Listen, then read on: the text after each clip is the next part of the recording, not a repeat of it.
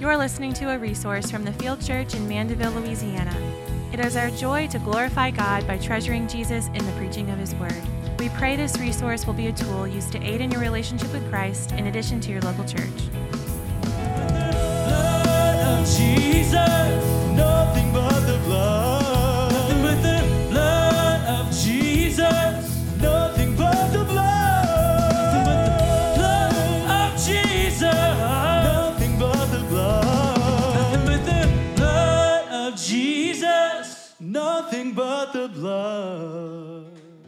Here this morning and uh, glad to be with you. Can't wait to explain God's word to you.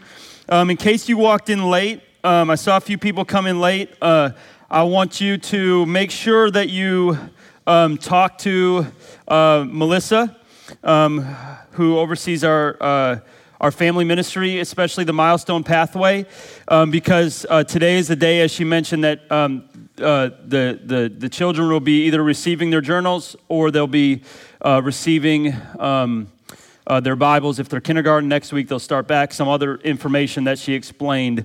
Uh, so make sure to, to get with her after, after the service and say, Tell me what you said, and I missed it and um, and so she can do that. So that's for our members, and I'm excited about that. That's the only way that we can oversee uh, that milestone path um, is is through a commitment uh, underneath the leadership. So. We're excited to, to shepherd our families through that and, shep- and thankful for Melissa and our, our children's ministry, family ministry, and all their leadership. So, if you have your Bibles, um, and I hope you do, can you please turn to Luke chapter 12, verses 8 through 12. Luke 12, verses 8 through 12. Um, if you don't have a Bible, uh, you can always grab one in the back, um, and, uh, and you're going to need it because uh, you're going to need to follow along. That's where we're going to get all of our information from, the scriptures. Okay? So uh, I, I'm not uh, writing a monologue or kind of saying some things apart from the scriptures.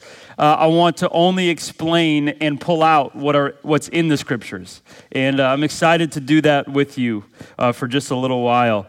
Before we read our text for today, we've had five weeks in this month uh, to memorize this verse. So you could say, well, uh, this verse, I know it uh, a lot. I know, I know it well because I've had five weeks t- to recite it at least, and I hope that you're memorizing it and that it's having its effect. But let's say it together. This is our last week with 2 Timothy chapter 3, verses 16 through 17. You ready?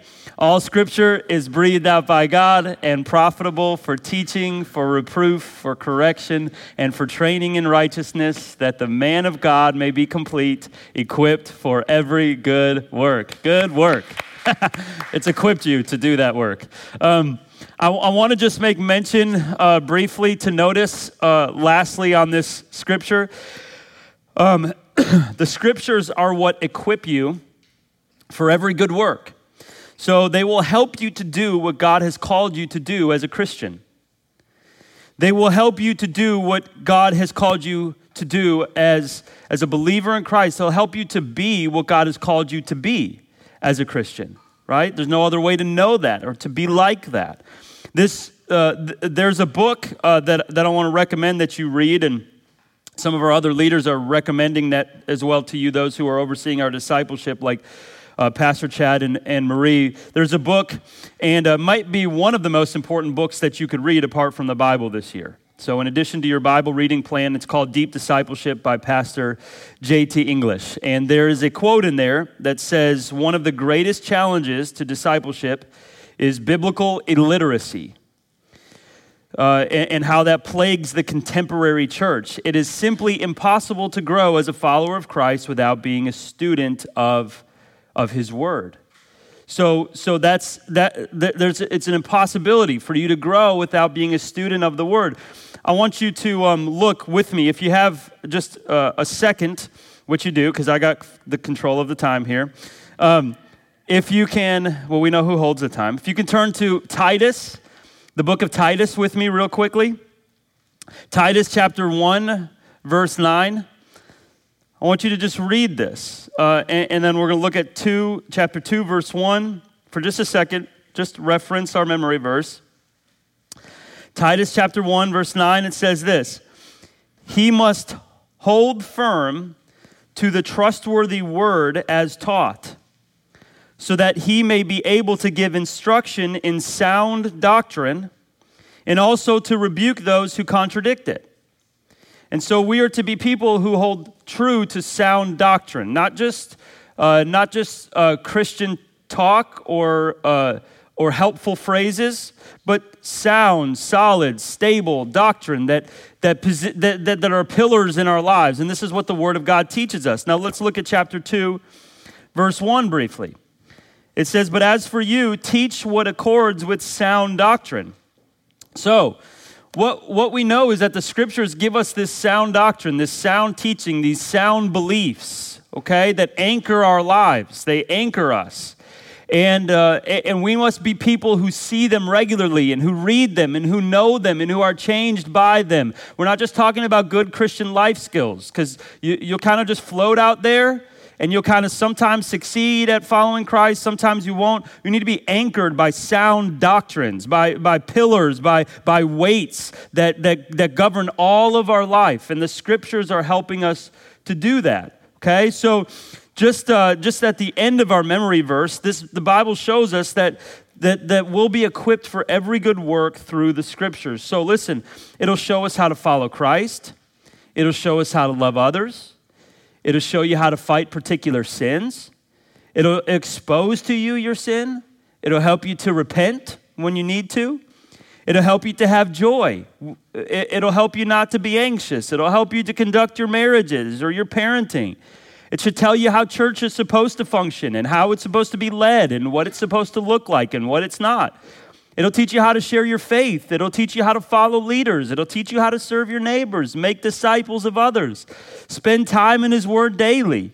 It'll tell you what you're to believe, what you're not to believe, what you're supposed to do in trial, what you should do in suffering, what you should do in persecution. It'll tell you how you're supposed to eat and sleep and drink and talk and treat others.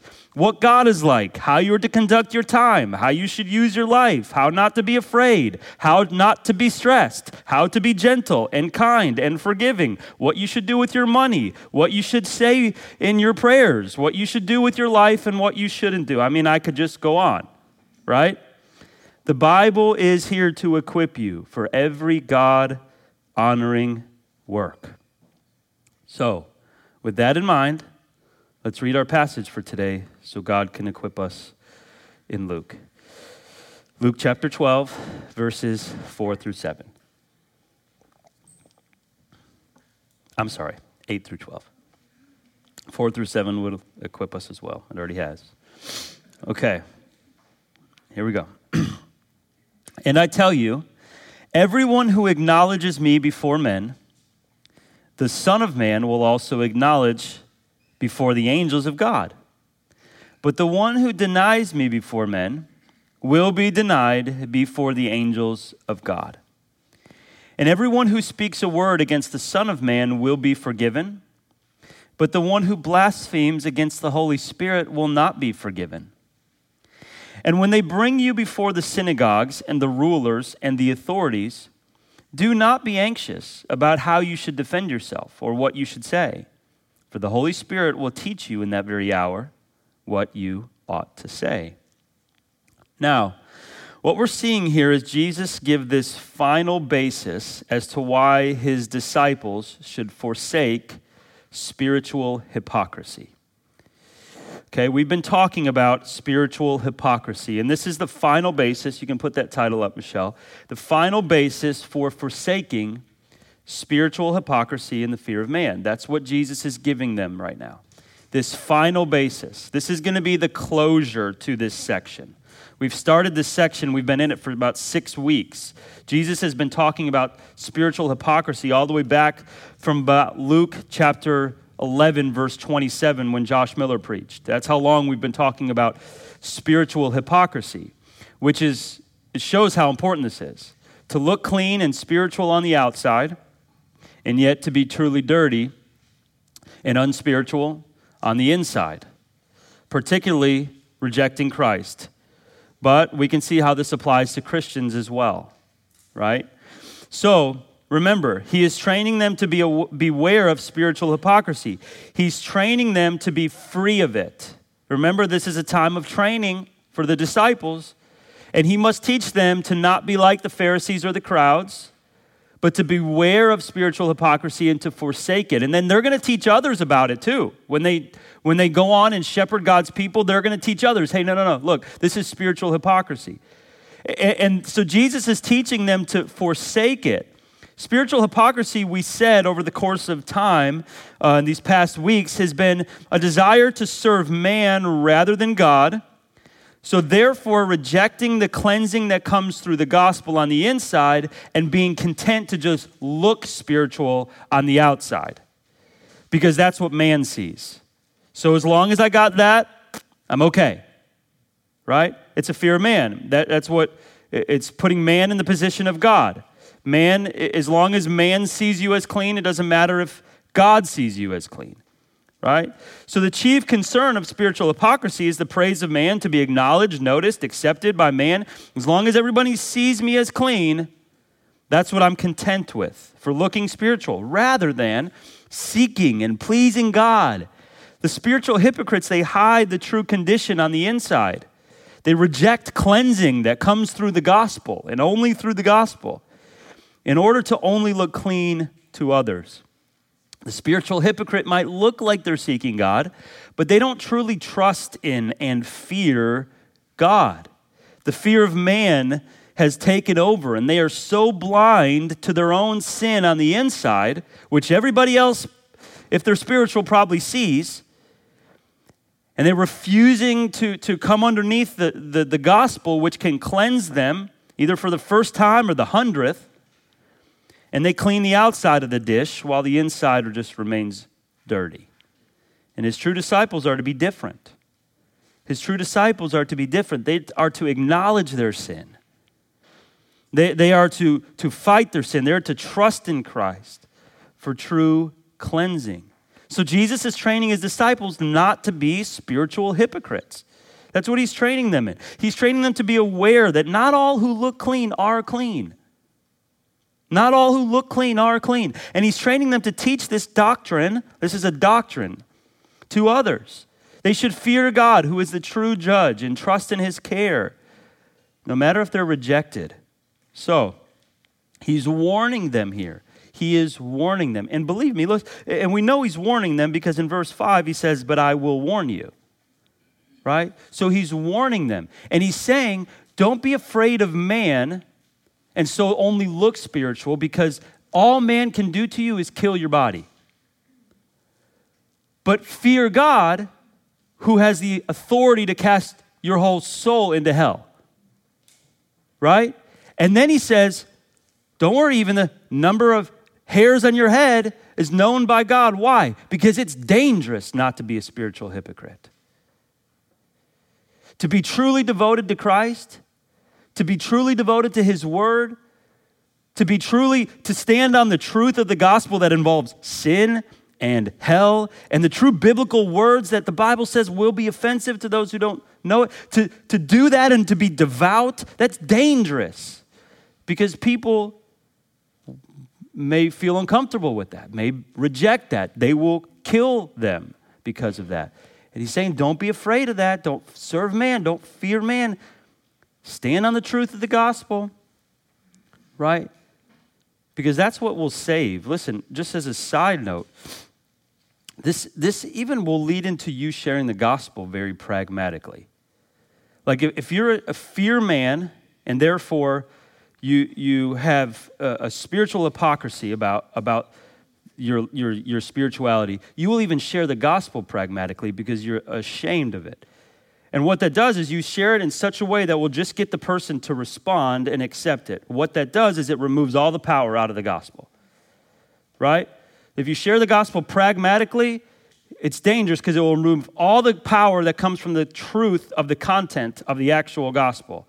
And yet people will like it and will accept it more readily. Right? But it's an ashamedness of the gospel. And that's the truth of the life of the spiritual hypocrite. It's an ashamedness of Christ at, at, at what it comes down to. So, this final section of spiritual hypocrisy is to help these disciples reject it. And here's the one particular doctrine that he's teaching here the basis of the reasoning, the summary of everything. Ready? Spiritual hypocrisy, it's on the screen, is a rejection of the gospel of Christ. That's what he's teaching here. This is, this is the, the foundational doctrine that he's providing with us with here. And I say this gently, and I asked the Lord to, I read Psalm 23 a couple days ago, and I asked the Lord to help me to be a shepherd like him, to be gentle with this, because this is, these are hard truths. And I want to lead you beside still waters and restore your soul. Right? I want to, I want to make you lay down in green pastures. Um, but these are hard truths. This, these are hard truths.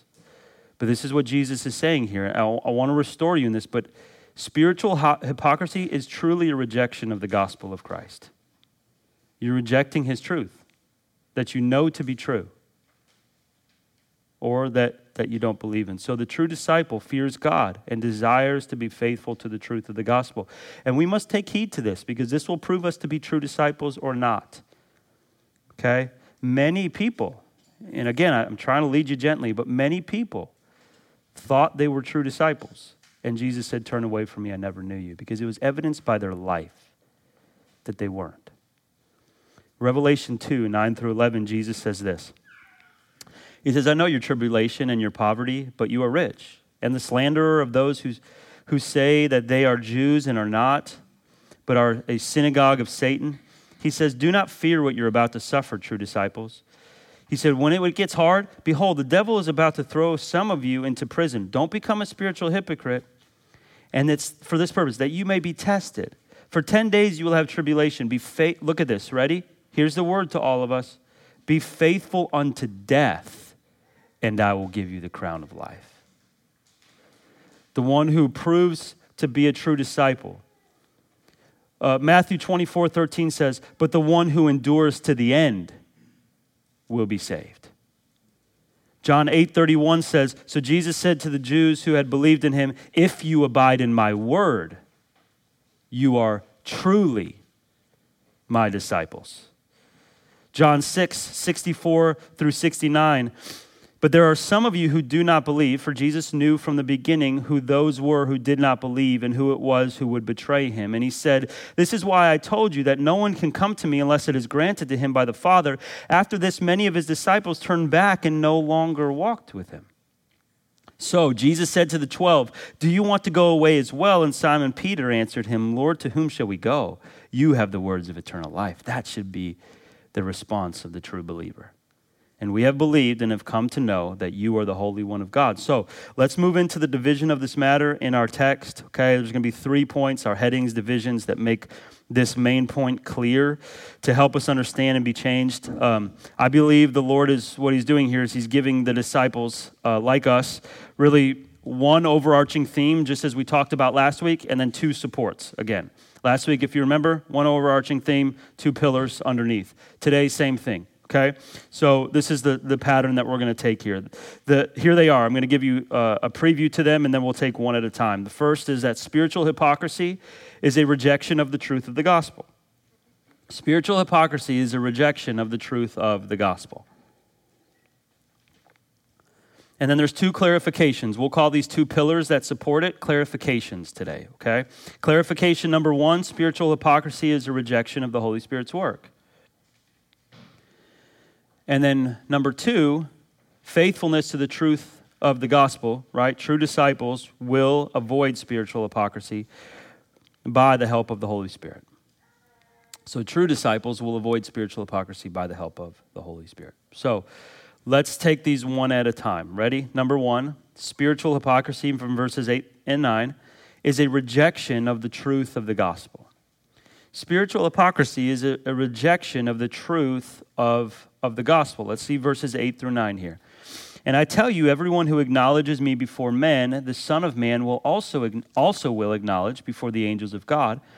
But the one who denies me before men will be denied before the angels of God. So, this particular section again is closure, okay? And here, what's happening, ready?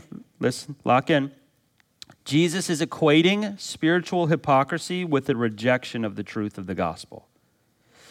He is equating the rejection of spiritual hypocrisy with the belief of the truth of the gospel.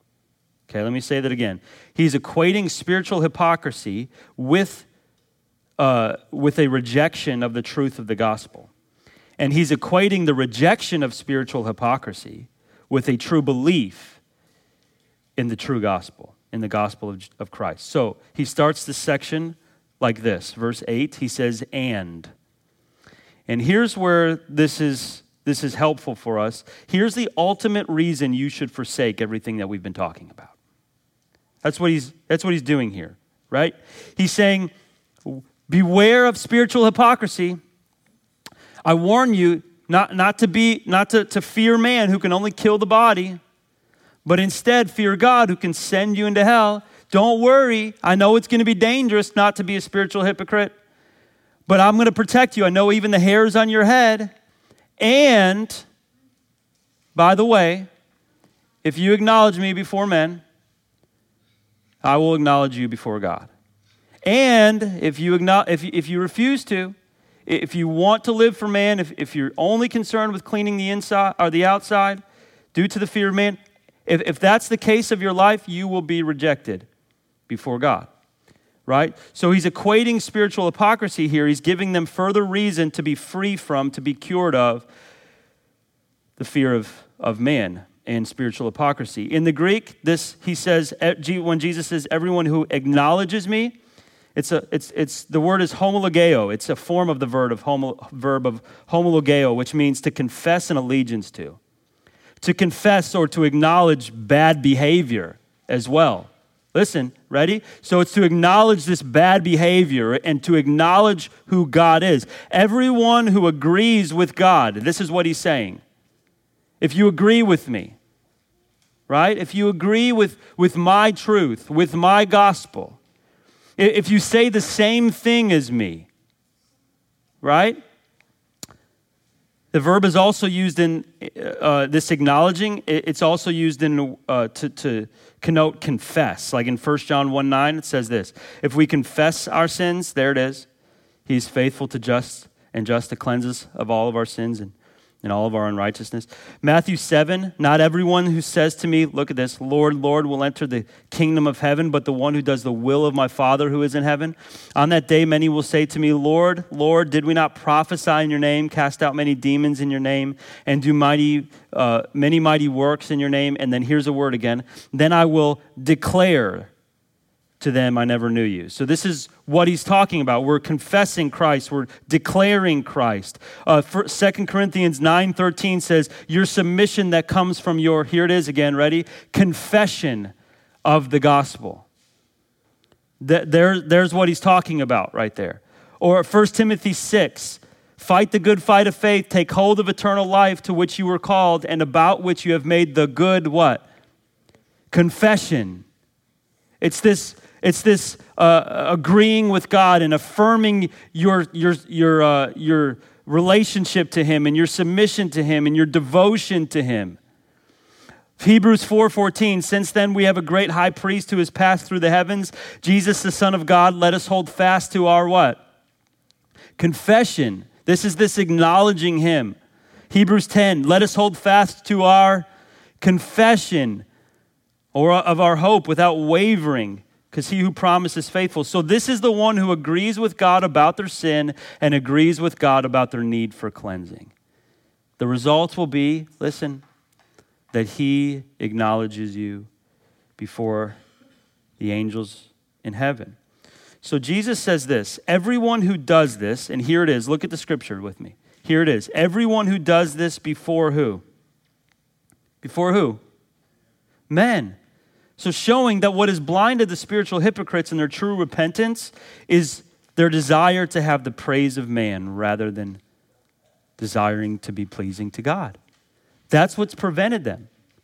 That's what has prevented their devotion to the true gospel. Right? He's keeping in the same theme of spiritual hypocrisy. Right? It's dangerous. The praise, wanting the, the recognition, the praise to be seen in this world is dangerous.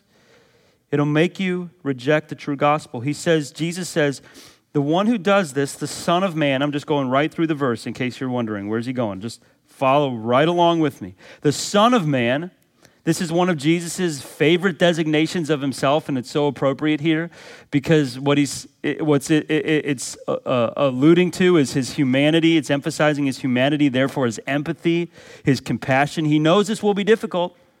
You're going to suffer because of this. If you want an easy life, be a spiritual hypocrite. Right? If you want an easy spiritual life, become a spiritual hypocrite. You want a hard road to, to heaven? The Bible says that through many sufferings and tribulations we'll have to enter into heaven, right? And be devoted to the gospel. He says, he says this because he's showing his compassion, his empathy. He says this, ready? I will acknowledge. This person who does this, I will acknowledge. Same verb, homologeo. Meaning, Jesus will assert emphatically that you are his. He will say this, ready? I know you. I know you. And you are mine. So his disciples should be motivated here to be free from spiritual hypocrisy because of the ultimate final basis is that spiritual hypocrisy is a rejection of the gospel. A rejection of spiritual hypocrisy is a reception of the gospel. Right? So he says, I will not acknowledge you before the angels of God. Why does he say that? Well, angels are constant subjects when it comes to the topic of, of judgment. So this alludes to judgment here. So he says this, though, in Matthew's account. So everyone who acknowledges me before men, I also will acknowledge before. He says it this way in Matthew before my Father who is in heaven. So, that's what he means, right? Makes sense? Tracking with me? Awake? Mm hmm. Snore if you're awake. All right. So, if you reject spiritual hypocrisy because of your true belief in the gospel of Christ, it, listen, if you fear God and his judgment and trust in the truth about him, if you de- are devoted to him, you desire to be cleansed on the inside, you will truly be his. And then Jesus declares the very opposite in verse 9. The very opposite. Instead of starting with this and that he speaks of the positive, he is now speaking of the negative. You see that clearly? He's saying this. Verse 9, he's equating spiritual hypocrisy with the rejection of Christ. He says, But, but, if you deny me before men, I will deny you before the angels of God. The Greek word here, arneomai, this, ver- this is like this can be a verbal or nonverbal renunciation. So this alludes to like you're just showing it by your life. You can say all you want with your verbal, but you're saying it with your life. Right? Like you could sit here and attest, yes, yes, but I believe. But what does your life show? Right? This is what he's saying here. And again, I'm trying to shepherd you gently, lead you beside still waters here, restore your soul. Because I know this is hard truth, but it might just save your life. He's saying this is a, a, a, disagreeing with. It's the very opposite of what he said earlier with the agreeing with. It's a disagreeing with him, it's a not consenting. And this is what he's referring to. Your spiritual hypocrisy is a not consenting to the truth, not agreeing with the truth of the gospel that tells you about your sin and your need for repentance and your need for Christ. That's what this is. So, spiritual hypocrisy is truly a rejection of the gospel. This is what Jesus is saying. He's telling it to his disciples so that they stay away from it, so they forsake it. This has eternal consequences, he's saying to them right? So, the same verb of this uh, denying here is used here in Luke 9. He said to them, If anyone would come after me, let him, there it is, ready? Deny himself and take up his cross daily and follow me. But instead, this verse is denying ourself, and what Jesus was referring to is denying him instead, right? So this one will be denied. Same word again. He will renounce relationship to. He will not consent to. He will not agree with you, which I think is so fitting. Meaning, when you get to heaven, the spiritual hypocrite will say, I know you, check the outside. And then he will not agree with you. Right? That, that's maybe one of the scariest pictures in all the Bible. He will not agree with you, with your assessment based upon your outside. So, before the angels of God, again, Matthew's account says it this way Whoever denies me before men, I, will also, I also will deny before my Father who is in heaven. So, the, the angels connote judgment. He will confess, Turn away from me. I didn't know you. I don't know you. So, this is one last final clarification for his disciples. He's equating spiritual hypocrisy with the rejection of the truth of the gospel. And he is equating the rejection of spiritual hypocrisy with true belief in the gospel. Those who honor his truth and become truly clean, Christ will say, I know you and you are mine. And the sure way to miss out on that is to reject the truth of the gospel and to choose to be a spiritual hypocrite. Clean the outside before man and be content to remain unclean on the inside. Quick note before we move on to the first clarification. 2 Timothy chapter 2 verses 11 through 13 um, says this, and I want to point out something I think is often misunderstood. It says this The saying is trustworthy, for if we have died with him, we will also live with him. If we endure, we will also reign with him. If we deny him, he, will, he also will deny us. If we are faithless, he remains faithful, for he cannot deny himself. That part there where it says, if we are faithless, he remains faithful, for he cannot deny himself, is in accord with what the line is right above it. If we deny him, he also will deny us. So many maybe use that to mean something different than it means. He is explaining if, if we have definitively no faith, then he will remain faithful to himself, which is to deny those who don't have their sins forgiven by Christ. He can't deny himself. It's a gracious explanation to us. As faithful as Jesus is to save those who believe in him, he is equally faithful to judge those who don't. That's what he's saying here. John 3 uh, 16, um, you guys know it, says, For God so loved the world that he gave his only Son, that whoever believes in him should not perish but have eternal life. And then just two verses later, the one that we don't quote, right? Whoever believes in him is not condemned, but whoever does. Uh, whoever believes in him is not condemned, but whoever does not believe is condemned already because he has not believed in the name of the only Son of God. So he's equally as faithful in both directions. So, disciples, Jesus is saying, don't aim to please God. Don't aim to be a spiritual hypocrite. Don't be pleasing to others and refuse to cleanse the inside. Don't deny Christ and the gospel. Agree with him. Agree with him so now let's address two points of, clarif- of clarification um, briefly. The first point of clarification is that spiritual hypocrisy is a rejection of the Holy Spirit's work. Jesus is really providing grace to his disciples and providing clarity here. He's providing clarity. You say, what do you mean by providing clarity? Well, he's making, he's making sense of this for them so that they don't um, misunderstand what he's saying. Read verse 10. And everyone who speaks a word against the Son of Man will be forgiven, but the one who blasphemes against the Holy Spirit will not be forgiven. What he's equating here now is that spiritual hypocrisy is actually a real rejection of the Spirit's work to bring about and, and, and open the eyes to the gospel of Jesus Christ. It's not that spiritual hypocrisy is just a denial with your words. He's saying, I'm not talking about words here. Words are, words are important. We know that. They're out of the overflow of the heart, the mouth speaks. But he's saying, I'm not just referring to temporary failings with your words when I say, if you deny me. I'm not talking about your words. I'm talking about how spiritual hypocrisy is a true rejection of the Holy Spirit's revelation of the gospel of Jesus Christ. It's unveiling of your sin It's showing you your condition.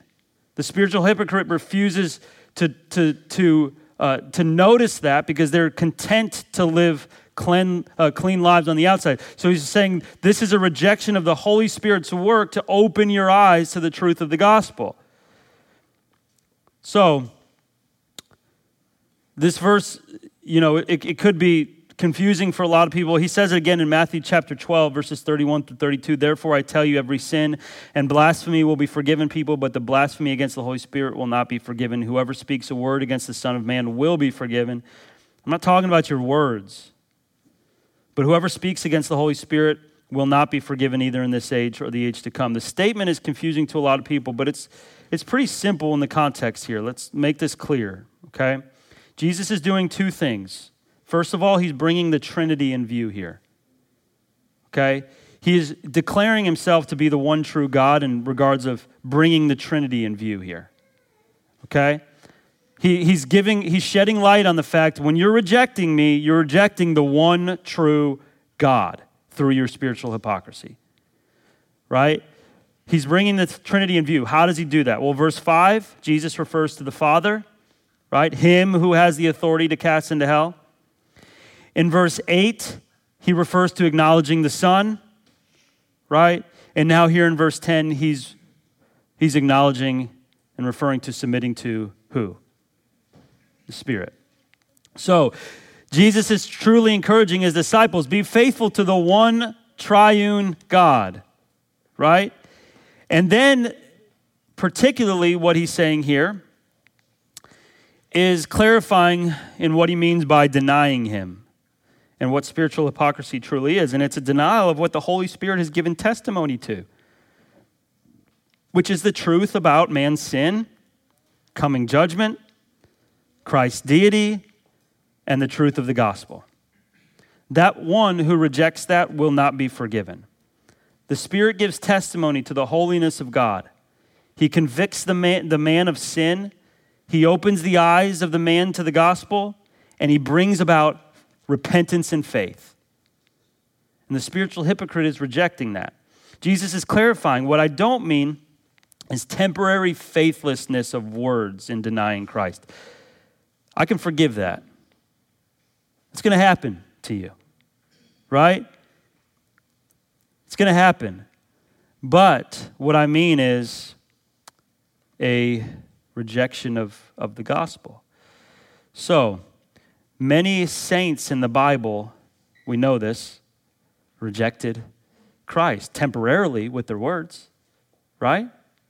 And so, and, and we know this, and I'm not saying if you have faithful moment, faithless moments, Jesus is saying that I'm going to reject you. But, and if you're sharing your faith, which you will, and you will be, and you just fail to say the truth of the gospel and you're just hitting yourself in the head, right? You fail to speak up about biblical truth to your neighbor when you know you should.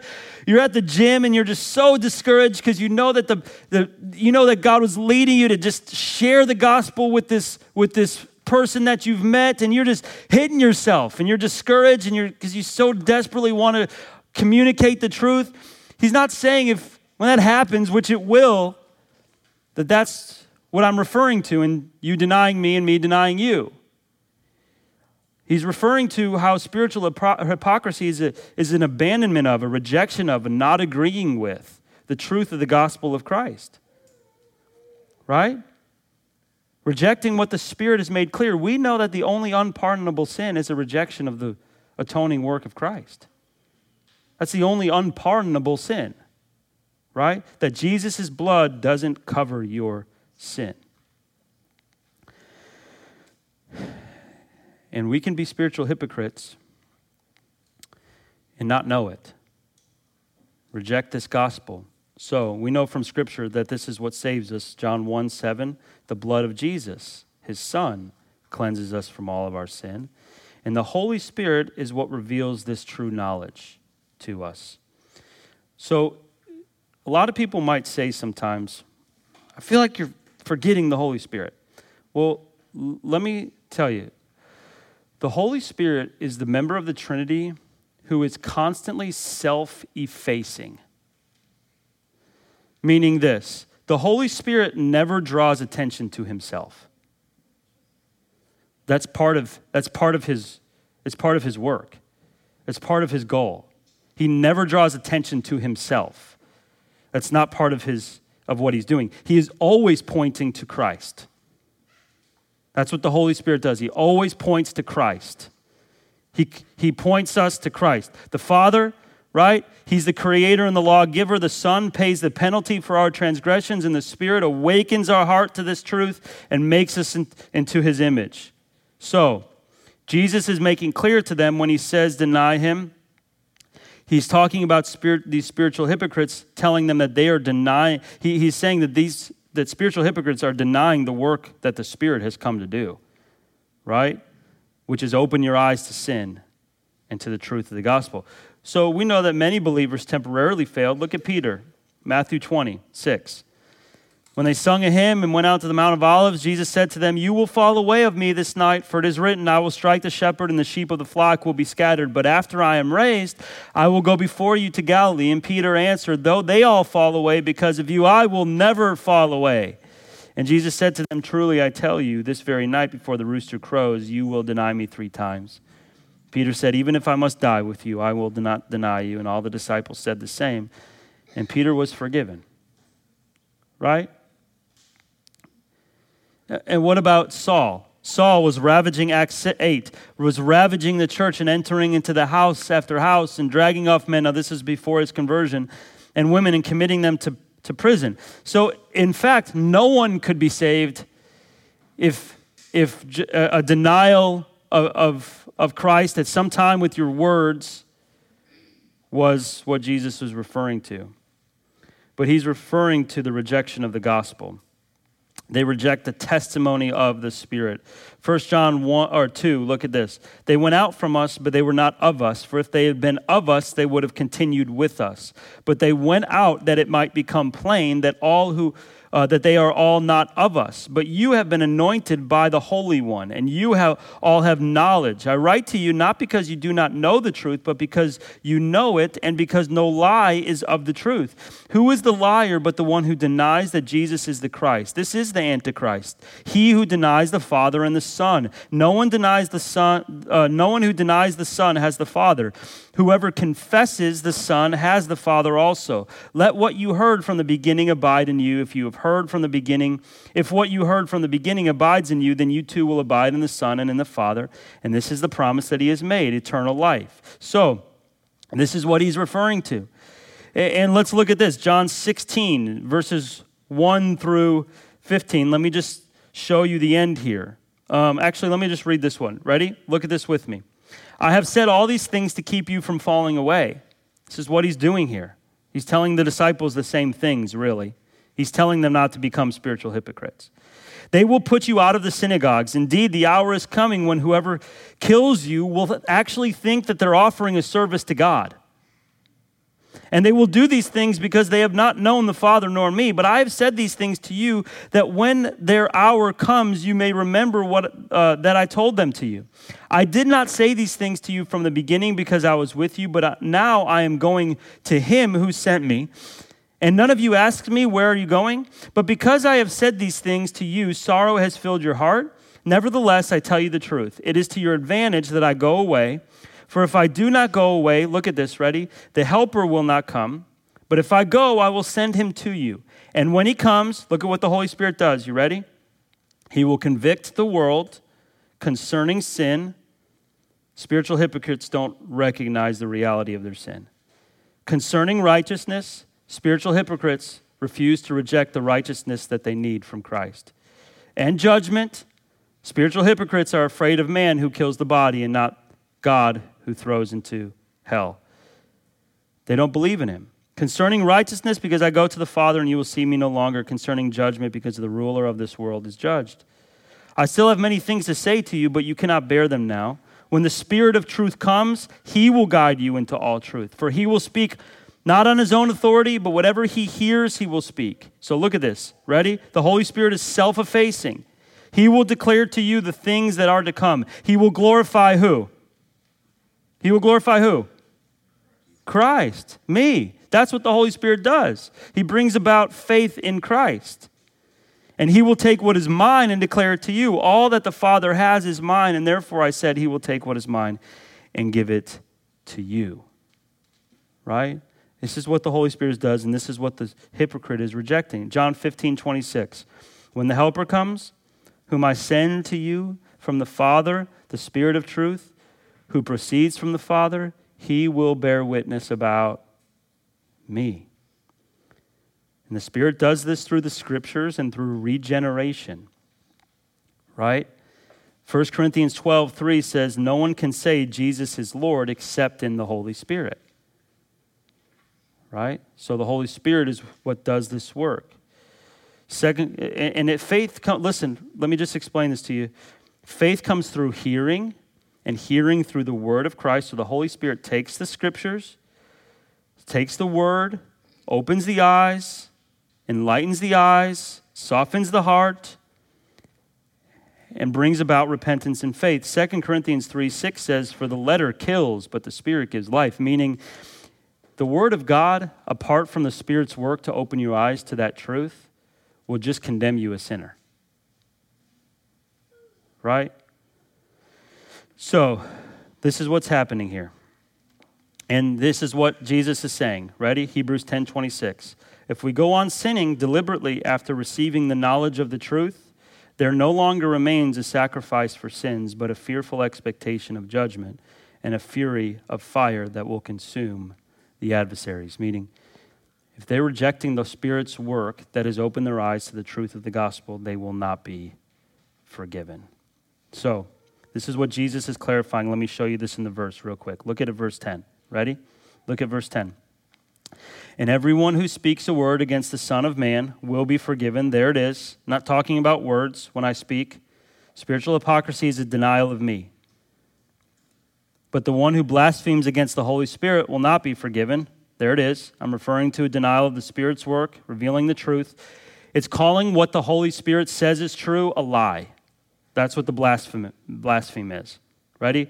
What you're saying, Spirit, about my condition and my need for Christ, I am rejecting that. I disagree with that. It's calling it a lie, right? So here's what he's saying that person will not be forgiven. It's a rejection of Christ, which is what the spiritual hypocrites are guilty of.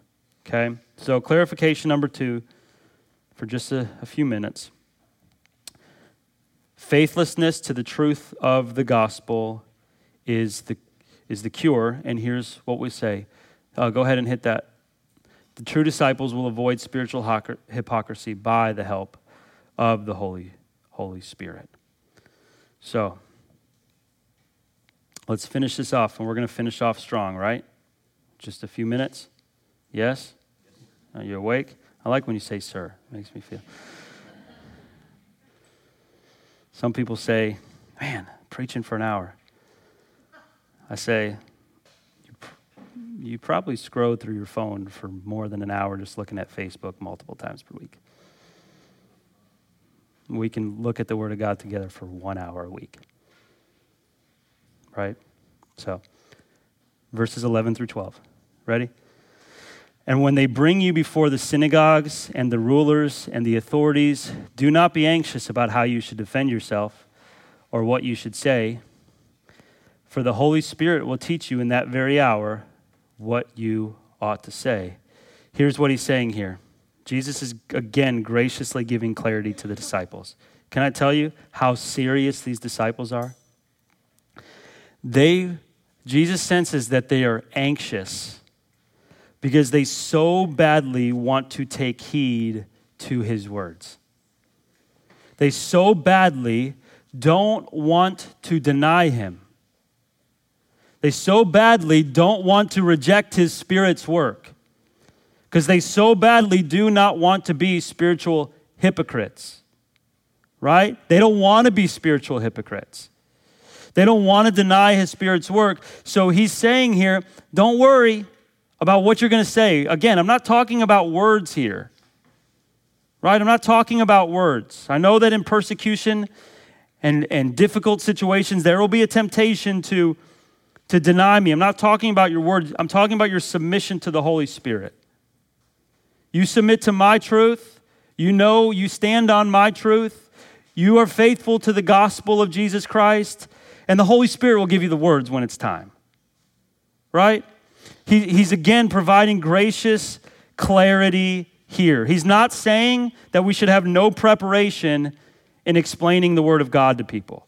The Word of God, we must be faithful to it. He's saying in these extenuating circumstances, when the spiritual hypocrites are going to reject me because they're just concerned with the fear of man and the cleanliness of the outside, and you want to be different and not deny me so that I will acknowledge you before my Father. And you know you're trusting that I care for you because I know the number of hairs on your head, right? Which is causing you to have courage and not become a spiritual hypocrite. When this time comes, right, and you're not rejecting the work of the Holy Spirit, I'll, I'll teach you what to say. You stand firm on my gospel truth underneath the guidance of the Holy Spirit. He's alleviating their, alleviating their anxieties. Look at this, verse 11. And when they bring you before the synagogues and the rulers and the authorities, this is important because go back up just briefly, go back up to verse 5. I will warn you whom to fear, or I'm sorry, verse 4. I tell you, my friends, do not fear those who kill the body. That's what the spiritual hypocrites do. They fear those who kill the body, and therefore they reject the truth of the gospel in order to remain unscathed on the, on the outside. And that's why he has to tell them in verse 7 listen, I know all the number of hairs on your head. Fear not. I'm going to take care of you. So again, he's saying, don't reject me by being a spiritual hypocrite, right? Don't reject my spirit's work, and don't worry. Don't worry. I'm going to take care of you. Submit to my truth and my gospel. So, therefore, church, in conclusion, we should forsake spiritual hypocrisy brought about by the fear of man rather than the fear of God. We should reject refusing to see our true condition, desiring only to look spiritually clean on the outside, and rejecting the gospel of Christ. We should forsake this because it's a denial of Christ and his gospel. But if we will endure whatever may come, if we will agree with what His Spirit has made plain in convicting us of sin, showing us His righteousness, showing us the coming judgment, and we will come underneath the truth of the gospel and stand on His truth and trust in His Spirit's work and help, He will reward us with eternal life. And this is the final basis for forsaking spiritual hypocrisy and the fear of, of man. Let's pray. Father, we come before you. And I pray, Lord, that, that you would save people's life through this message, that you would awaken hearts to this message by this message that you give us. God, um, as I've prayed over and over this past week, help this to be a shepherding tool, a rod and a staff that comforts us, that leads us beside still waters into green pastures, restores our soul, so that even if we walk through the valley of the shadow of death, we don't have to fear any evil because you're with us. Help this truth, God, to shepherd us into life. Help us to see and to be witnesses of the fact that spiritual hypocrisy is a rejection of the gospel, a rejection of your Spirit's work to reveal this truth. And instead, let us, by the help of your Spirit, stand firm upon your truth submit to it, be changed by it, affirm it, agree with it. So that in heaven, one day when we see you, you will agree with our proclaimed faith. You will agree that we do know you. My fear is for anyone in this room who you will say to them, I disagree with you. I know that you claim to have faith, but I disagree with you. And you say that that will happen to many.